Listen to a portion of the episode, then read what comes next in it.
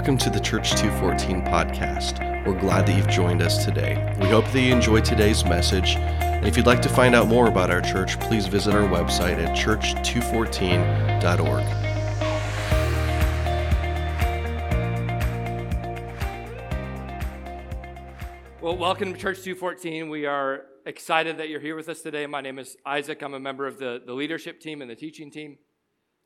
Uh, I'm also the guy who, last time I was up here preaching, I said that I was thankful for the face mic so that I could use two hands again.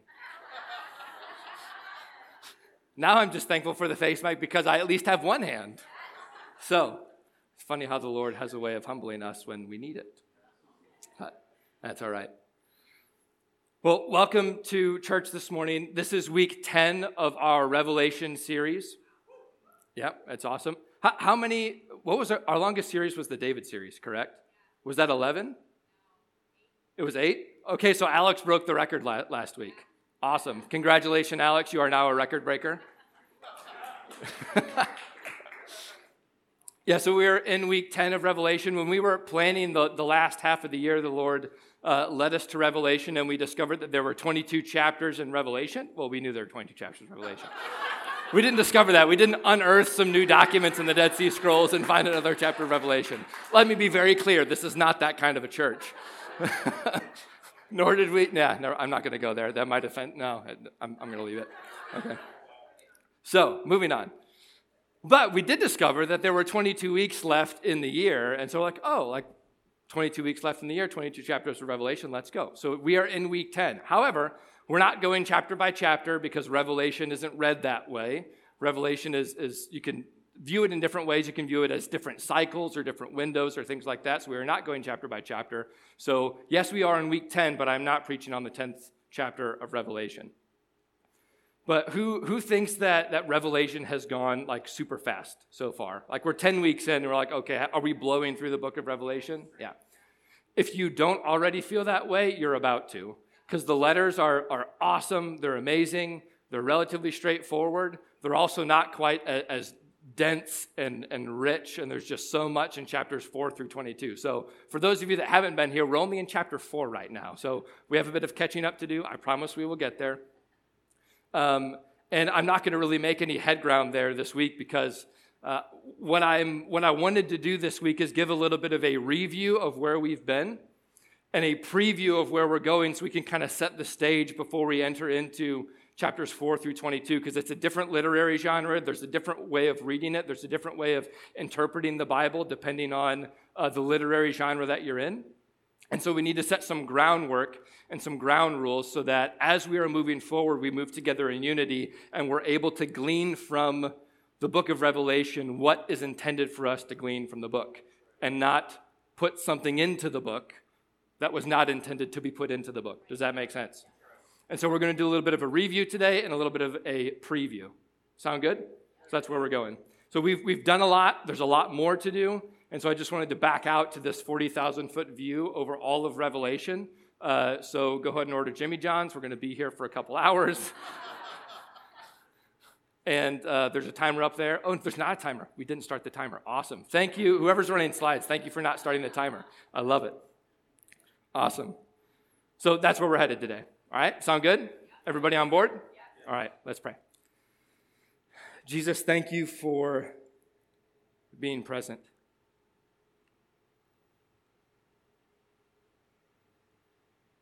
Jesus, you are alive and we celebrate you this morning.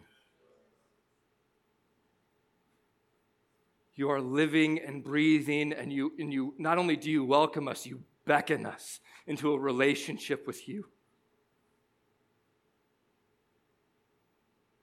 And you call us to yourself because you are our only hope. You are only hope of salvation, and you are the only thing that we can anchor our lives on. You are our joy, you are life, you are our breath. So, Jesus, help us to, to see that this morning. May our eyes be focused always and ever on you. God, I pray this morning as we dig back into the book of Revelation that it would begin to stir our hearts, the things that you intended for it to stir up in your church. So, God, bless this time. May your Holy Spirit fall in this place and break open our hearts and lay us open so that we can hear your words, that they can fall on fertile soil, and that the Holy Spirit can do what only you can do and change us because we need you. Be with us, Jesus. In Jesus' name, amen. So let's start with a little bit of a review. We started out in the first two weeks kind of setting a foundation for the book of Revelation and for the seven letters to the churches. And then we also went through uh, Revelation chapter one a little bit. Because there's some really powerful theological concepts in Revelation chapter one that we really need to unpack as we move through the rest of the book of Revelation. And so that, that's kind of what we did. And so I really wanted to review some of those foundational things this morning because while they were really important in the letters to the churches, they're going to be even more important as we go into chapters 4 through 22 because things uh, might seem to get a little bit more weird, a little bit more confusing, and they definitely have divided the church over the past 50 years. And so we need to set a foundation to combat the enemy, enemy from trying to come and drive a wedge in between the people of this church and be divided over this book that's actually supposed to unite us. Okay, so that's the importance of the foundation. That's why we need to take some extra time and get even further behind in the chapters so that we can make sure that we're all on the same page. Sound good? So let's review some of the pillars that we set up as the foundation for Revelation. Number one, this is the revelation of Jesus Christ, full stop. It's the very first words in the book. Revelation chapter 1, verse 1, the revelation of Jesus Christ. It makes it very clear. This is the revelation of Jesus Christ. And so, if we center ourselves on that concept, if we center ourselves that, that what this book is really talking about, no matter what it looks like it's talking about, no matter what the words say, this is the revelation of Jesus Christ. And if we center ourselves on that, it will help us from getting distracted into some of the historical baggage that has come along with the teaching of Revelation. If you've been taught Revelation anytime in the past 50 years, most likely it was terrible theology. If you haven't been, congratulations, you're starting with a fresh slate. You just need to know that this is about Jesus. All right? This is the revelation of Jesus. It's not a revelation of timelines, it's not a revelation of numbers, it's not a revelation of geopolitics, it's not a revelation of political leaders. This is the revelation of Jesus Christ. So let's center ourselves on that. Number two, Revelation is not written to us, but it is written for us. Revelation is not written to us, but it is written for us. See, context is always important. We saw that very powerfully in the letters. A lot of the context came out because there was um, cultural context in these individual cities and these individual churches that was extremely important for the words that Jesus was saying to them. Context is always important, and it will become even more important as we move into chapters 4 through 22. And so it's important to understand that this book was not written to you, but it is written for you. And the reason why that's important is because that frees you up from turning the locusts into helicopters, right? This book cannot mean for us what it did not mean for them. This book was written to the seven churches in Asia. It says it very clearly. But it's also written for Church 214. Not to Church 214, but for Church 214. That means the locusts cannot be helicopters, the beasts cannot be tanks, the four horsemen cannot be, uh, I don't know, F 16, something, I don't know. I don't know what people are, have been saying these days. That's very important. And this is helpful because it, it frees us from turning those things, from, from reading the text improperly. But it also does not detract or dilute any of the meaning of Revelation, anything that Revelation is supposed to do inside of us. The way that we're supposed to see Jesus and see ourselves and our place in this story. Revelation is not written to us, but it is written for us. And then, number three, and this is uh, my addition to kind of the, the foundations that we are setting, the Lord's addition to it. Because I was asking the Lord, okay, what like what other foundation do we need to set? Like, yes, this is about Jesus. We need to understand the context and the way that we're supposed to read the text, not read ourselves into the text. It's written to us. It's not written to us, but it is written for us. But Revelation is supposed to do something in us. what is the purpose of Revelation for the church today? What was the purpose of Revelation for the churches in Asia? Why was this book even written to them in the first place? And my answer to that is this Revelation is meant to awaken us to reality, anchor us in victory, and ignite us to action. And so, as we move forward, I'm going to get into that in a little bit more detail and kind of flesh that idea out just a little bit. But we're going to be fleshing this idea out over the, over the rest of the year in chapters 4 through 22. Revelation is meant to awaken us to reality, anchor us in victory, and ignite us to action. And so, as we're going through that, just keep that idea in the forefront of your mind. What, what am I supposed to open my eyes to? What am I being awakened to in this? Where, where can I anchor my life in the victory of Jesus? And what is this, what is this calling me to do? How is this igniting me to action as, a, as a, a partaker in this story and as a member of the church of Jesus and a citizen of the kingdom? And so, if we kind of approach the rest of Revelation with this three pillar stool, it will really help us bring clarity to, think, to things that in the future Satan has used to bring uh, uh, tension and division and distraction. Sound good? Okay, awesome. So, those are the kind of foundational things that I want us to, uh, uh that, how I want us to approach Revelation as we move forward. And we also did a little bit of review of you know, chapter one in, in the first two weeks. And there's one passage from that that I want to pull out because it also helps to lay part of the foundation for Revelation. This is Revelation 1 12 through 18. Then turning to see the voice that was speaking to me. And on turning, I saw seven golden lampstands, and in the midst of the lampstands, one like the Son of Man, clothed with a long robe and with a golden sash around his chest and the hairs of his head were white like wool, like snow. His eyes were like a flame of fire, and his feet were like burnished bronze, refined in a furnace, and his voice was like the roar of many waters. And in his right hand he held seven stars, and from his mouth came a sharp two edged sword, and his face was like the shining of the sun in full strength. And when I saw him, I fell at his feet as though dead, but he laid his right hand on me, saying, Fear not, for I am the first and the last and the living one. I died, and behold, I am alive forevermore, and I have the keys of death and Hades. Chris preached an amazing message on that two weeks ago. I'd encourage you to go back and listen to it. We could spend a really long time breaking down all of these verses because they are just so rich with amazing theology. But my main point in reading this is to point back to foundation number one. This is about Jesus.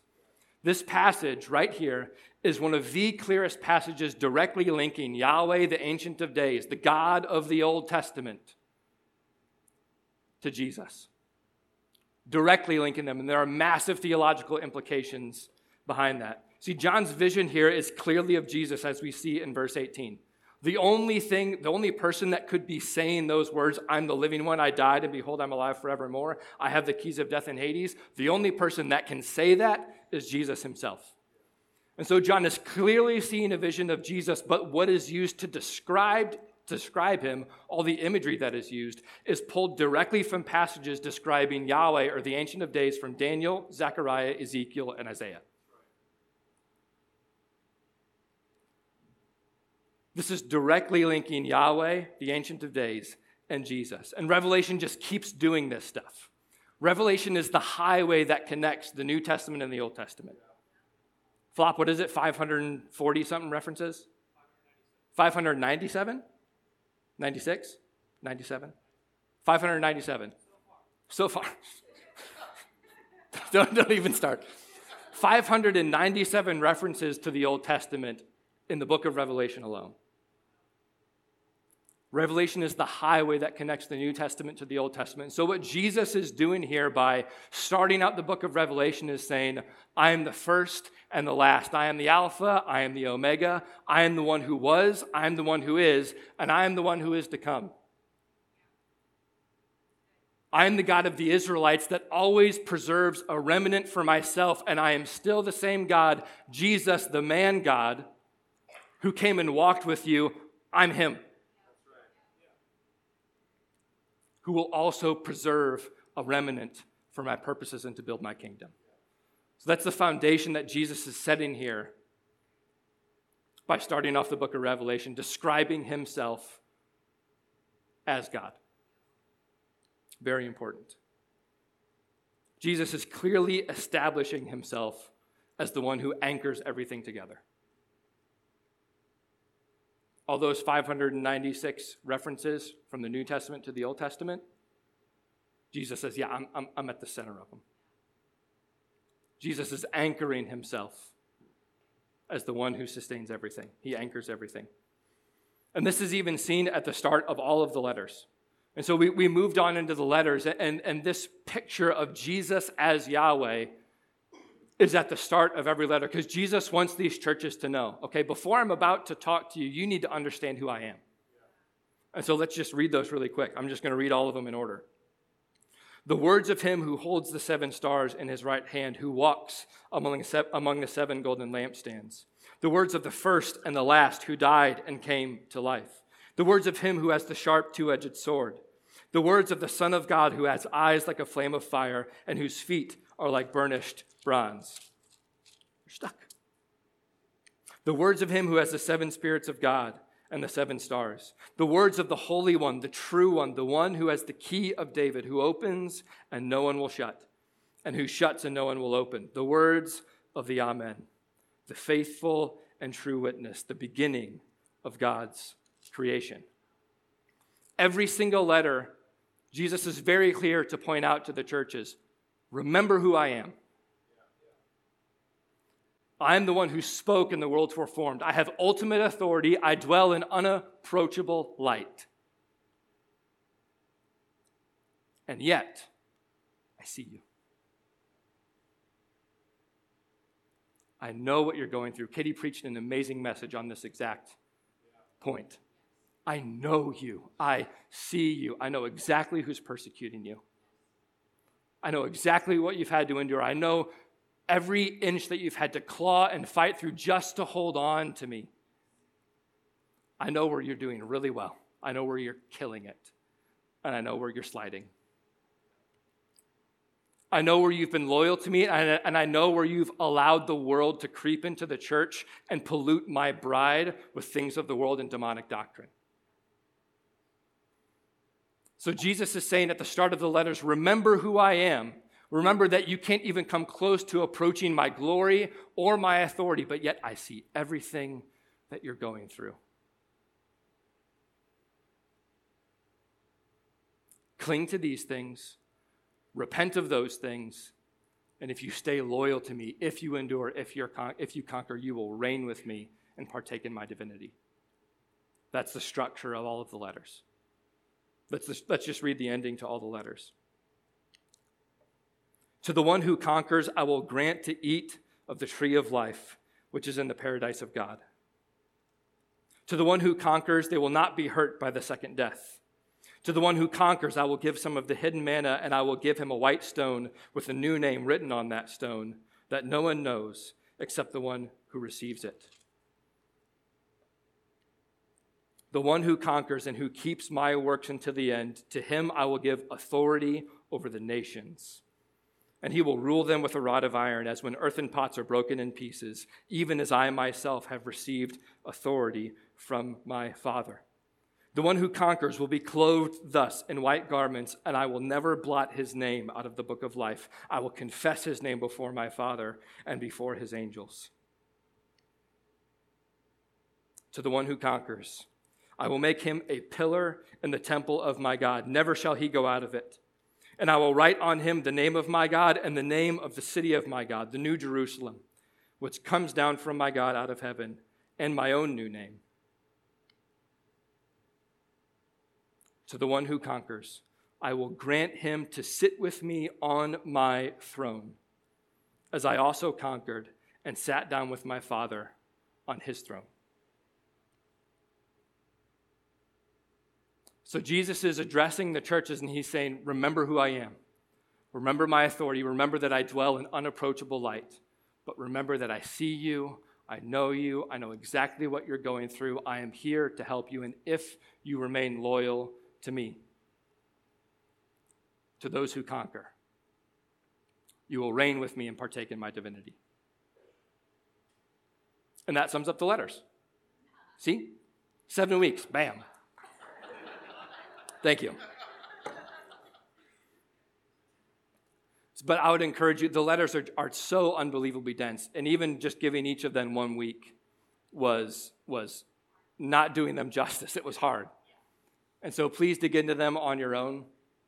But I want you to, what I kind of want to do is, is just build this story arc of Revelation. And so this is how Revelation starts out.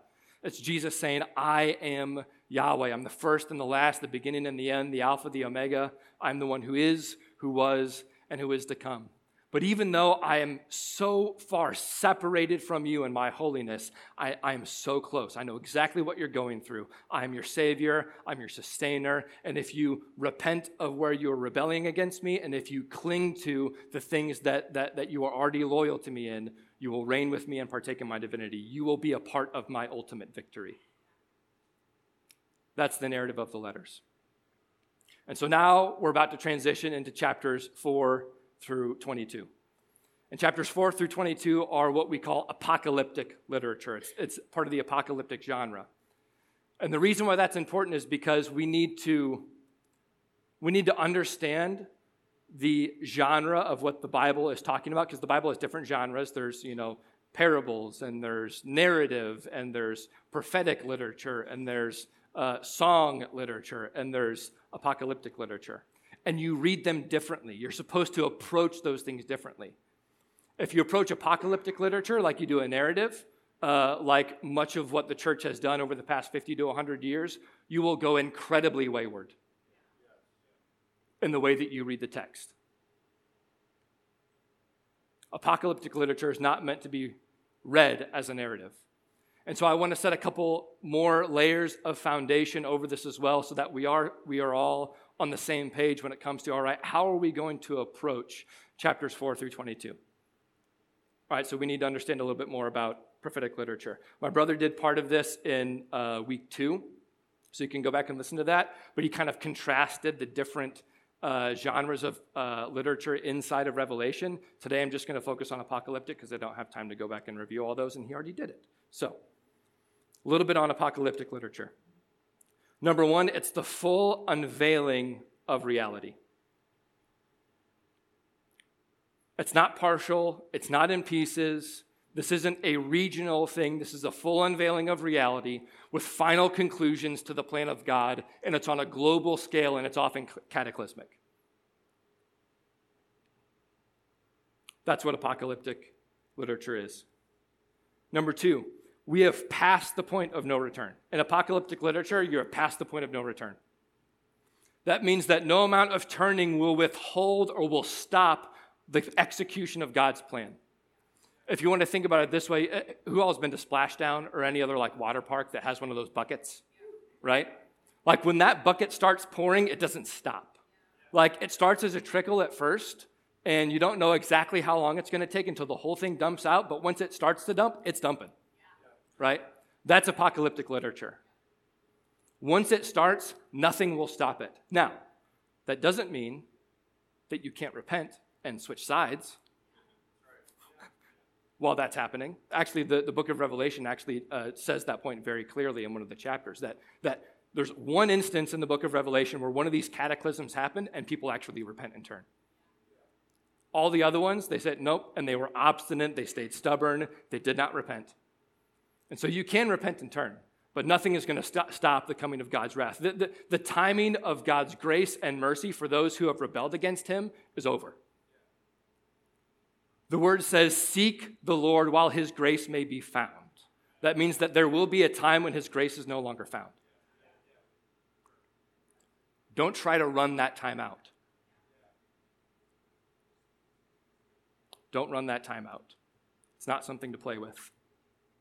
Then, number three, apocalyptic literature is highly symbolic and full of imagery. Highly symbolic. It's basically all symbols. That means that basically nothing can be taken literally. That's why you can't read it like a narrative.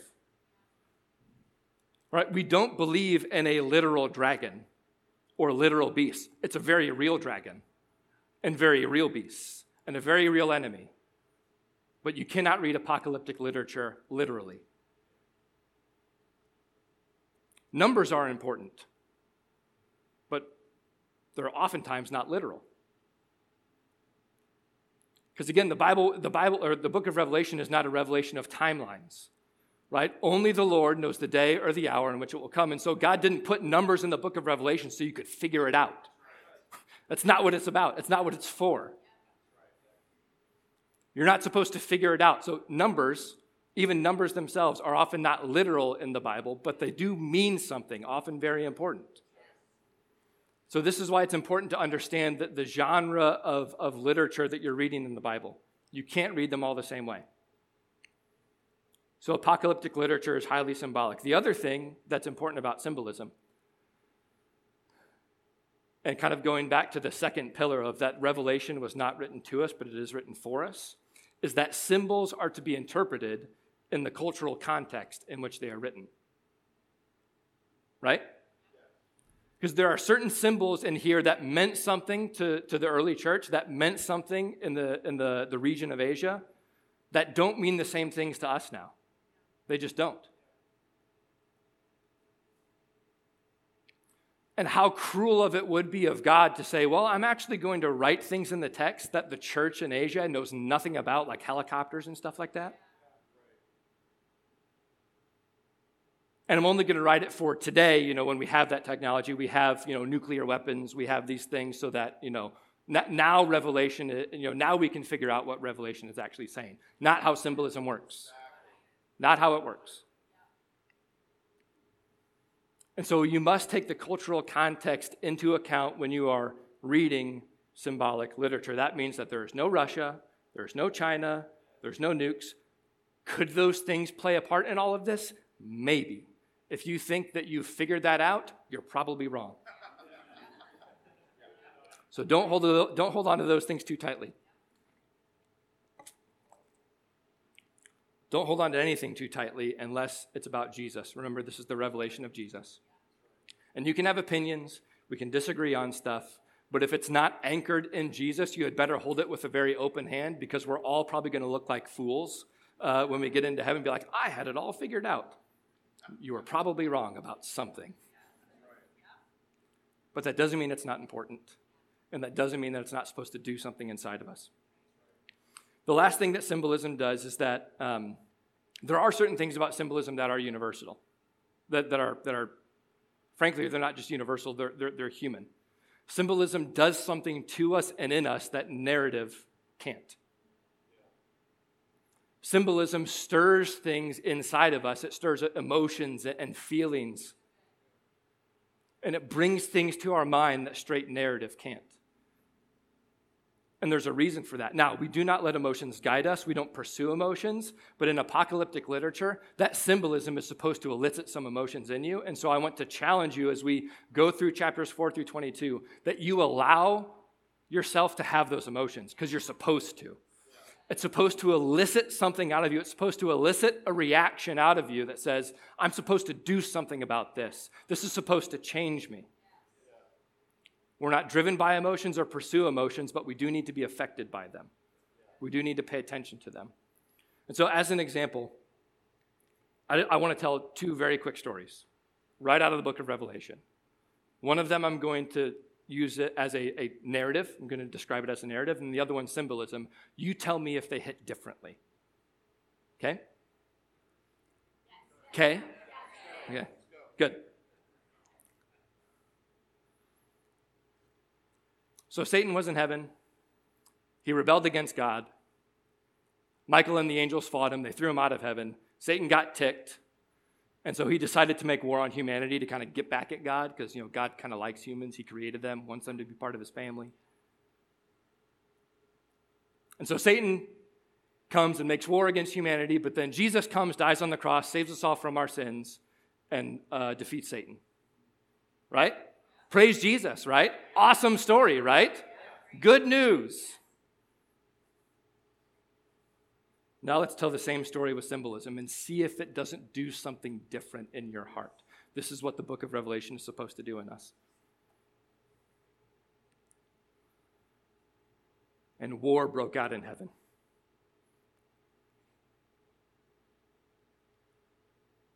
And the great dragon was thrown down. And when he saw that he had been thrown out of heaven, he went to make war on all of humanity but the dragon and all of his armies were met in battle by a rider on a white horse, whose robe is dipped in blood. And on his robe and on his thigh, his name is written King of Kings and Lord of Lords. And the dragon's armies were conquered with the sword that came from the rider's mouth. That's a story. That's supposed to pull something else out of you that the narrative can't. We're not ruled by our emotions. We let our emotions, we let, we let the, the theology of the narrative help to inform what our emotions are supposed to stir up in us. Does that make sense? We don't make symbolism our theology. We still have our, our, theology and the facts and what we need to understand, but symbols are supposed to elicit something out of us that mere narrative can't. So let the book of Revelation do that in you. And so this is kind of the, the structure of Revelation. The story arc of Revelation is, again, going back to chapter one, Jesus is Yahweh. He is the creator of the universe. He is the ancient of days. He dwells in unapproachable light, but yet Jesus sees exactly where you are, exactly what you're going through, how you're slipping, where you need to repent, and he's beckoning you to be a part of his family, to stay loyal to him so that you can reign with him and partake in his divinity. And if you endure and are loyal to him, you will reign with him. Right? And so the book starts super focused on the, on the seven churches in Asia. And if you go back and read chapter one, Jesus says, hey, like, write down what you see, write these letters to the seven churches in Asia. So all the, all the churches were reading each other's mail, right? John didn't send separate letters to each of the churches, he sent the entire book to each church. So all the churches are, are reading each other's mail, and then all the churches are reading chapters 4 through 22. And so Jesus starts super focused on the church. He says, I know what you're going through, I know what's happening in your city. I know that, see, those guys, they're rich, they have it all together, but they're lukewarm. These people have nothing, but they have so much joy in the Lord, but they're slipping in this area because they're allowing a, a, a, a demonic sexual ethic to creep into the church. So Jesus starts out the letters super focused. But then Jesus zooms out in chapters 4 through 22 because he wants to remind them of the story that they're participating in. He wants to remind them of the context of the war that's been, ra- that's been raging around them. He's saying, Now that I see you, now that you know that I see you and that I know you, let me remind you of the context that you are in. Let me show you the story that's playing out that I want you to be a part of. Because, yes, it can be so easy to get so myopic. Alex, thank you for the science lesson last week. It can be so easy to get so myopic, myopic and just focus on my own problems. These are the problems in my city. These are the problems in my church. This is what's going on in my life. And yes, those things are important, and Jesus addresses them direct, directly. But Jesus also says, Let me remind you that it's not just about you. You are part of a larger story that has been taking place that started far before you were around but I still have a place for you to partake in it. Jesus is reminding the churches in Asia, and he's reminding us today in Church 214, that this is bigger than just your problems. What you are dealing with is far more ancient, far more sinister, and far more evil than you can possibly imagine. That's what he's trying to elicit out of you with, with the book of Revelation. What you are dealing with is not just problems for your day. This stems from something that is far more ancient, far more evil, far more sinister than you can possibly imagine. But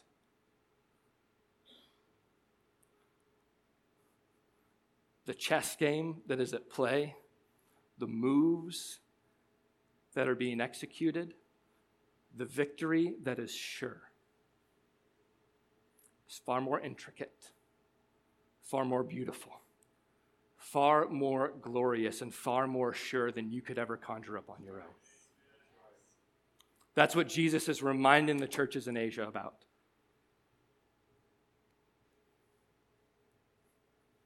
It's supposed, we're supposed to zoom out to get our head above the clouds and the noise so that we can see the real plan of Jesus and not get bogged down by the craziness of today.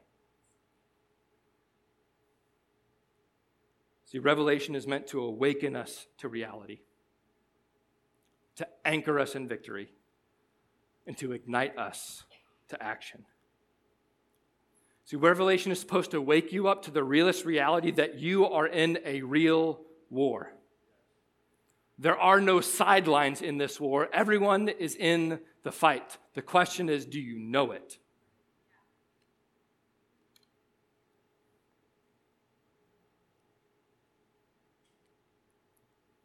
Revelation awakens us to reality. Revelation shows us the teams, it shows us the tactics, and it shows us who wins.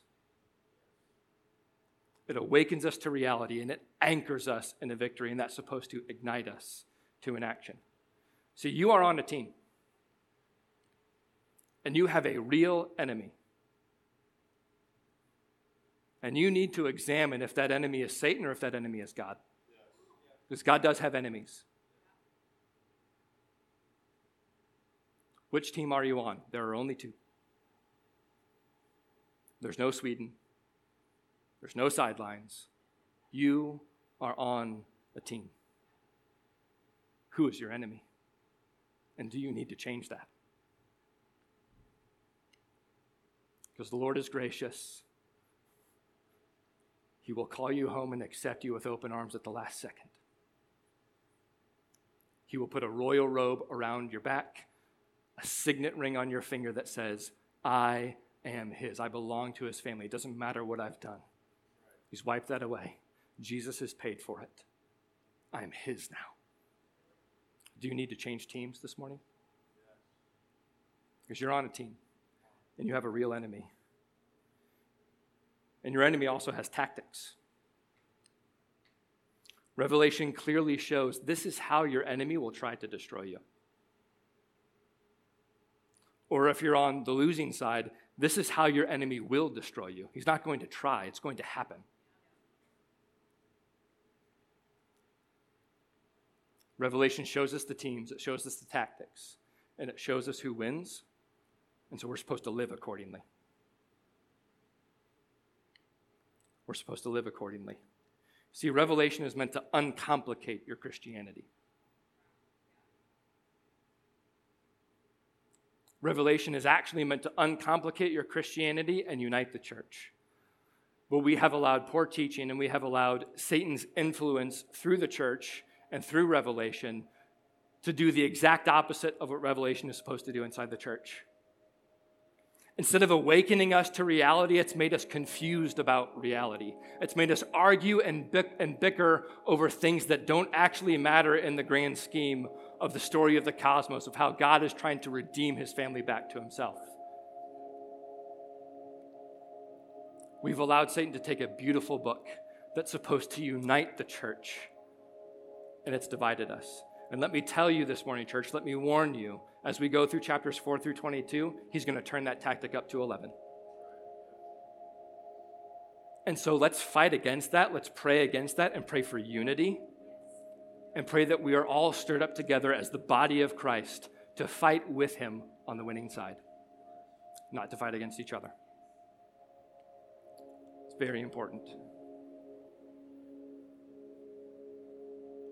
Revelation is meant to uncomplicate our Christianity. You see, I, I know the world looks crazy. The world looked crazy to the churches in Asia.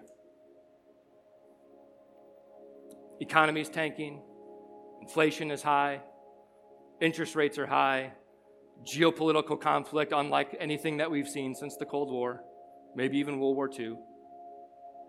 Everybody is scared. Political parties just slitting each other's throats.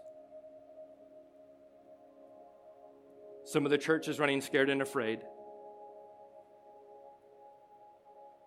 And the world is wholesale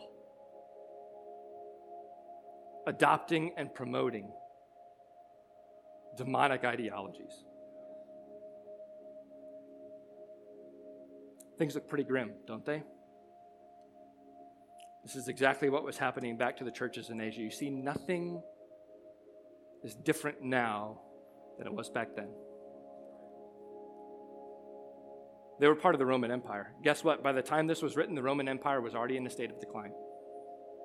They existed for a lot longer after that, but the Roman Empire had problems with inflation. They had problems with geopolitical conflicts. They had civil wars. They had, they had civil unrest. Massive and rampant demonic ideologies that were being accepted. You think what we're going through now is any different than then? The world looks crazy, but the book of Revelation calls us to get our eyes above the noise and the chaos. It's supposed to break through that confusion and break through that cloud and say, This isn't complicated.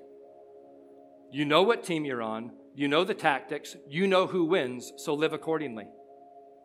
It's as simple as that. It's not easy sometimes, but it is simple. You see, if we know we are going to win, that frees us to live radically different lives than the rest of the world. This is the revelation of Jesus Christ. What do you think it's actually stirring us to do? Maybe live like Jesus did? Maybe. Yes.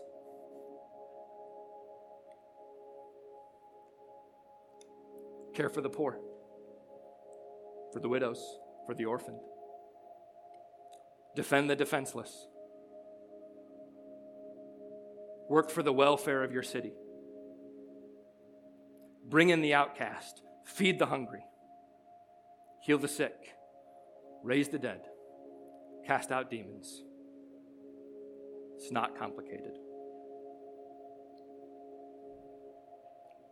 We win. So the book of Revelation tells us you win. So go have fun pouring out your life for the kingdom. That's what it is. You can be freed from all of this anxiety of everything that's going on if you would just get your eyes above the clouds and realize the story that you are partaking in right now and the team that you're on. Led by a man on a white horse with a robe dipped in blood and tattooed on his leg and on his robe is the King of Kings and the Lord of Lords. And he slays the enemy with a sword of his mouth. You don't even have to do anything.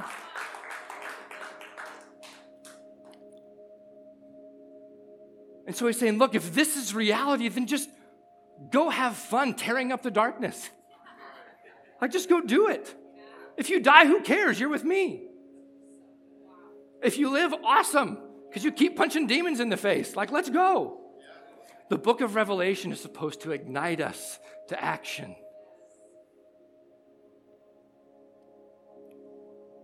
So let's go have fun emptying ourselves out for the kingdom.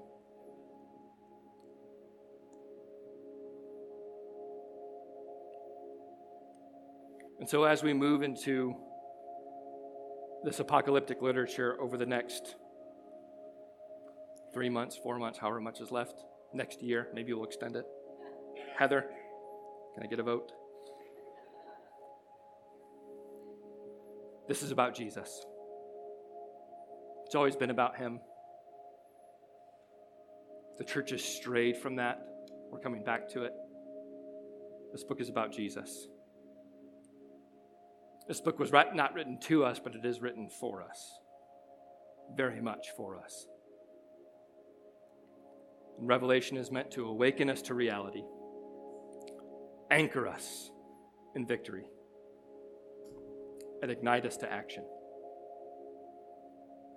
So, the way that we're going to structure this until the end of the year is that we're going to kind of alternate between what we call anchoring passages. These are things that, that, that awaken us to reality and anchor us in our victory, which again in turn ignites us into action. And then we're also going to, so we're going to alternate between kind of these anchoring passages like chapters four and five, like we're going to do the next two weeks, and judgment passages that kind of illuminate our eyes to the teams, to the tactics, and also to who wins. So we're going to kind of go back and forth between those. Again, Revelation is not linear, so we're not going to do it that way. This is how we're going to structure it. Everybody on board? Yes. Awesome. And so, starting in the next two weeks, we're going to start with anchoring passages of chapters 4 and chapter 5. And chapters 4 and 5 are a window into the throne room of God. I just want you to think about that for a second.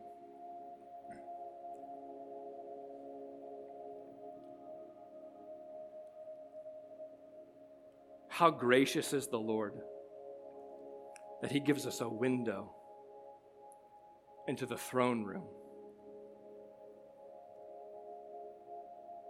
Where, if you believe in Jesus, if He is your Savior, that's where you are right now. But one day you will fully inhabit that throne room and reign with Him on this throne.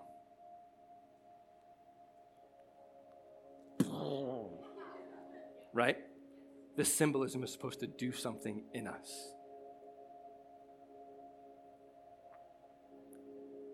Just think about that. So I'm actually I'm actually going to read chapters four and five as we close, and so you'll get to kind of hear uh, hear what that symbolism is, and kind of try to envision putting yourself in that throne room and just see how much it messes you up. But before that, we're going to take uh, communion. We're going to close in communion. And we're going to do communion a little bit differently. Today, we don't have any cups. There are two tables on the sides here. And you can see that there are whole loaves of bread and dishes of juice. When I was down in St. Louis for uh, a couple years in school, the church that I went to, this is how they did communion, and they did it every week. And it was awesome. But the reason why I want to do it this way is because I want there to be action and unity in your communion. And so, what I want you to do is, I want you to come up when you're ready. Uh, by the way, um, this is only for those who trust in Jesus as their Savior. The Bible is very clear to warn against those who are not believers in Jesus, who are not loyal to Yahweh. This table is not for you yet. If you have questions, come talk to me. Come talk to anybody in this front row even the second row, too. Yes, Bill, you. and if you have questions about it, we would love to talk to you. So th- this, this is just for those that believe in Jesus this morning. But what I want you to do is I want you to come up, rip a piece of bread off of that loaf, dip it in the juice, just dip it a little bit. Just from experience, it can get soggy and drippy. So try not to drip juice on the rugs, otherwise Becca will have your head. rip off a piece of, piece of bread, dip it in the juice, and, and that's, that's your communion. And you, you do whatever you do, you pray, pray with your family, whatever, and, and then you take it. The reason why I wanted to do it this way is I, I want you to rip a piece of bread off of that loaf because you are choosing to accept the body of Jesus that he freely presents to you. And you're also acknowledging that it was because of your sins that his body was broken for you. So, as we're going to be moving into this symbolism, I want you to feel this symbolism this morning. And so, maybe you need to prepare even before coming up to the table. Because I want you to feel that it was, it was your hands that tore his body. And it was your sins that spilled his blood. I want you to feel that. And I also want you to feel the unity with your brothers and sisters that are ripping the same body and spilling the same blood with you. Because you are no better than them. They are no better than you. It's the same body and the same blood that was spilled for you that was spilled for me. And it's that body and that blood that gives you access to this throne that I'm about to read about. That body and that blood beckons you into the throne. And so I just want to challenge you when you're done taking communion, stay in that symbolism and say, man, I am, I am welcomed before this throne of grace, this throne that is an unapproachable light.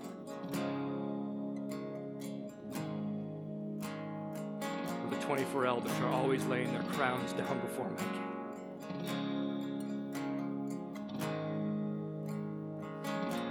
I can enter that throne. I am welcomed to that throne of grace. I'm going to lay my crown down too. So that's what we're going to do, church. I'm going to read chapters 4 and 5, and, and, and when you're ready, come and take communion. And I would challenge you to stay in the presence of the Lord and enter the throne room of grace that you are so freely welcomed into by the one who's on the throne and who says, Come up here, sit with me.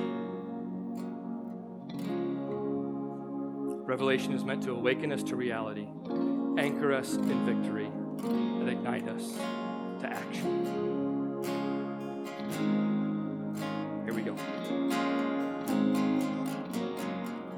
Revelation 4 and 5. The throne room in heaven. And after this I looked, and behold, a door standing open in heaven. And the first voice, which I had heard speaking to me like a trumpet, said, Come up here. And I will show you what must take place after this. At once I was in the Spirit, and behold, a throne stood in heaven, and one seated on the throne. And he who sat on the throne had the appearance of jasper and carnelian, and all around the throne was a rainbow that had the appearance of an emerald. And around the throne were 24 thrones, and seated on the thrones were 24 elders, clothed in white garments with golden crowns on their heads. And from the throne came flashes of lightning, and rumblings, and peals of thunder. And before the throne were burning seven torches of fire, which are the seven spirits of God. And before the throne there was, as it were, a sea of glass, like crystal. And around the throne and on each side of the throne, the four living creatures are full of eyes in front and behind. And the first living creature like a lion, the second like an ox, the third with the face of a man, and the fourth like an eagle in flight. And the four living creatures, each of them with six wings, are full of eyes all around and within. And day night they never cease to say, Holy, holy, holy is the Lord God Almighty who was and is and is to come. And whenever the living creatures give glory and honor and thanks to him who is seated on the throne, who lives forever and ever, the 24 elders fall down before him who is seated on the throne and worship him who lives forever and ever. And they cast their crowns before the throne, saying, Worthy are you, our Lord and God, to receive glory and honor and power, for you created all things, and by your will they exist and were created. Then I saw the right in the right hand of him who was seated on the throne a scroll. And written within and on the back, sealed with seven seals. And I saw a strong angel proclaiming with a loud voice, Who is worthy to open the scroll and to break its seals?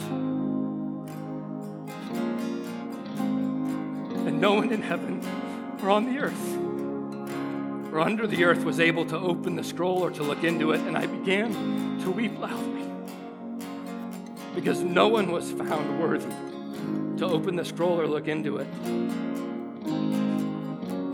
And one of the elders said to me, Weep no more, for behold, the lion of the tribe of Judah, the root of David, has conquered so that he can open the scroll and its seven seals.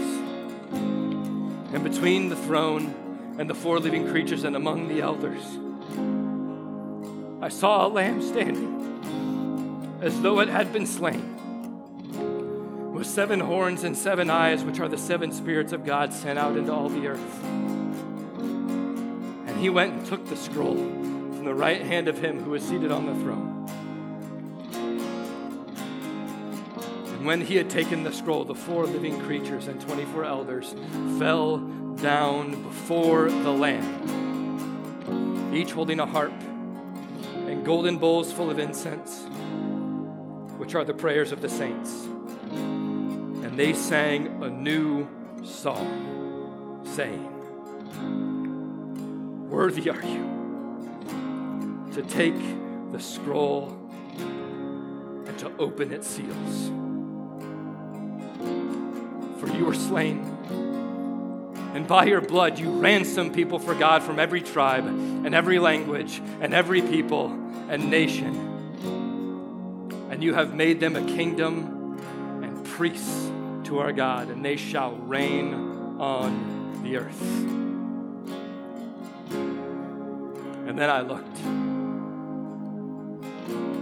And I heard around the throne and the living creatures and the elders the voice of many angels, numbering myriads of myriads and thousands of thousands, saying with a loud voice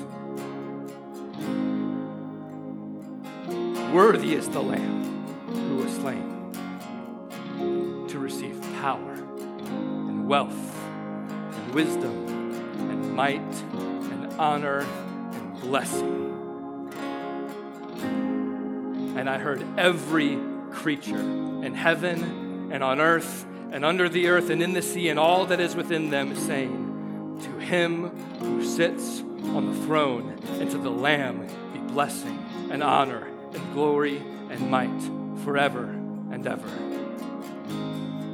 And the four living creatures said, Amen. And the elders fell down and worshiped. Church, this is the throne of grace that we can approach. By the body and the blood of Jesus that you are partaking of right now, that He is freely offering to you. That Jesus sitting on that throne is saying, Come up here, sit with me on this throne, rule the nations with me. for I am worthy.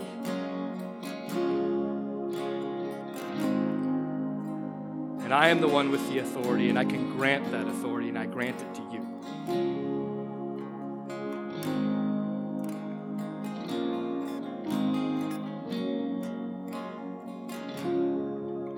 Holy Spirit, would you stir in our hearts bring to our minds and create the changes in us that you intended to in the revelation of Jesus Christ in this book.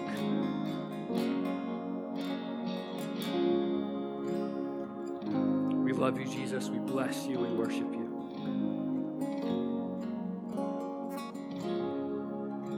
Church, as you're ready, come and partake of communion and entered the throne room.